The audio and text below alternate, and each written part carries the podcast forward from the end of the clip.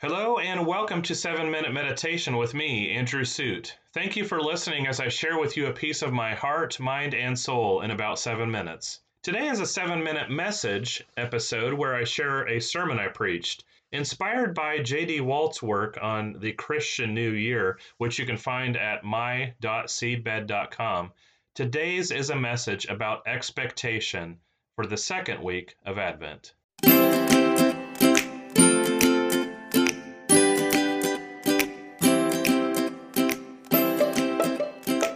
There are so many ways that pastors and churches approach Advent sermons. And so the focus this year for us is to look at Zechariah and Elizabeth and how they would be the mother of John, who was come to be known as John the Baptist, the cousin of Jesus who would prepare the way for the Messiah.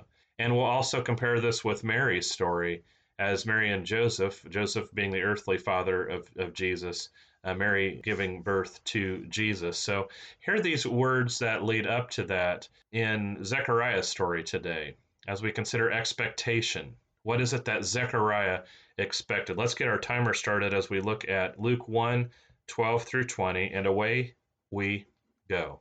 And Zechariah was troubled when he saw him, and fear fell upon him. But the angel said to him, Do not be afraid, Zechariah, for your prayer has been heard. And your wife Elizabeth will bear you a son, and you shall call his name John. And you will have joy and gladness, and many will rejoice at his birth. For he will be great before the Lord, and he must not drink wine or strong drink. And he will be filled with the Holy Spirit even from his mother's womb. And he will turn many of the children of Israel to the Lord their God. And he will go before him in the spirit and power of Elijah to turn the hearts of the fathers to the children, and the disobedient to the wisdom of the just, to make ready for the Lord a people prepared. And Zechariah said to the angel, How shall I know this? For I am an old man, and my wife is advanced in years. And the angel answered him, I am Gabriel. I stand in the presence of God, and I was sent to speak to you and to bring you this good news. And behold, you will be silent, unable to speak until the day that these things take place, because you did not believe my words, which will be fulfilled in their time. So, what did Zechariah expect? What did he think was going to happen? Zechariah was a priest. He was in the division of Abijah, or the eighth division, descendants of Aaron, who was Moses' brother, one of the first priests. He was in the tribe of Levi, an important priestly tribe. So, what did he expect? Elizabeth, his wife, was also a descendant of Aaron. Both of them were said to be righteous and blameless before God. They kept the commandments and the statutes. They had no child. Elizabeth was barren. You can hear echoes of the story here of Abraham and Sarah. And then, when Abijah's division was on a week long duty at the temple, Zechariah was chosen to burn incense in the temple. The temple was to be a replica of the heavenly sanctuary near the most high place where God would meet with God's people. So, what was Zechariah expecting in this moment? Indeed, it was a great honor. The only time priests got any closer was on Yom Kippur, or the Day of Atonement. This was a once in a lifetime honor for Zechariah, who was getting old maybe first time that he had served in this capacity, and it was most likely the last. Imagine the emotion, the tears that must have been on his face when he was chosen for this great honor of building of burning incense rather. But what was Zechariah expecting in this place where God was to meet with God's people? There was a multitude praying outside and they believed that the prayers of the people were somehow carried by an angel with the smoke of the incense into God's heavenly sanctuary. What did Zechariah expect? Was he taken aback somehow when the angel Gabriel actually appeared? Gabriel prophesies the birth of John, who will prepare the way for the Messiah.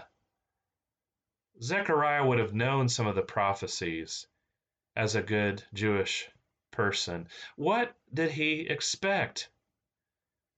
How shall I know this? He says, for I am old. Again, like Abraham. And I love that he says, and um, my wife was advanced in years.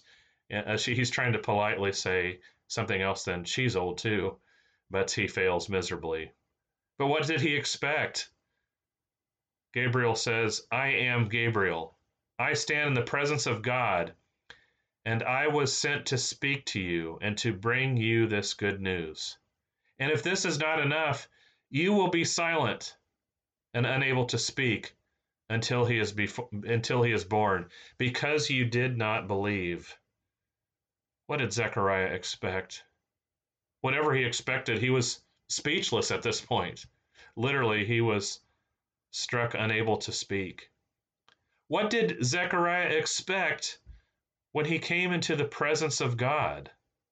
What do we expect when we come into the presence of God, whether it be to worship or just to pray, whether it be coming to church or however it is that we worship God? What do we expect? Friends, I think it's the same thing Zechariah expected. Absolutely nothing. We don't expect a thing. Zechariah didn't expect anything, it seems. We don't expect God to show up. As a matter of fact, in some ways, maybe we hope that God doesn't show up. We live our lives in such a way that we are self sufficient and maybe hoping God will just leave us all, all, all that much alone. So, when it comes to the fact that we are in a time after the first coming of Christ and looking forward to the second coming of Christ, I really think that's the last thing on our minds. Maybe we even hope it doesn't happen in our lifetimes because of fear. We're, we're thinking, oh, I, I don't want to be around in those times. But let me share with you a, a thought that J.D. Walt shares is we need to work with not apocalyptic anxiety. We need to work with eschatological hope. so we end in some very theological places, some very churchy places. Apocalyptic anxiety. We often think in terms of apocalypse, meaning the end times, uh, the end of the world, and so to speak. Um, we're afraid of the end of the world. And so we spend this time thinking, I don't want to think about it. It's apocalyptic anxiety versus the fact is, there will be a new heaven and a new earth. That's the eschatological hope. The, the culmination of all things is what eschatology deals with. So we need to live not in fear, but in hope, not in anxiety, but in hope. We need to expect Christ to return and to move in our hearts and our lives now as well. And there's our time. And so I want to thank you for listening. I hope this has been helpful to you. Please feel free to connect with me on Facebook and Instagram. I'd love to continue the conversation. God bless you.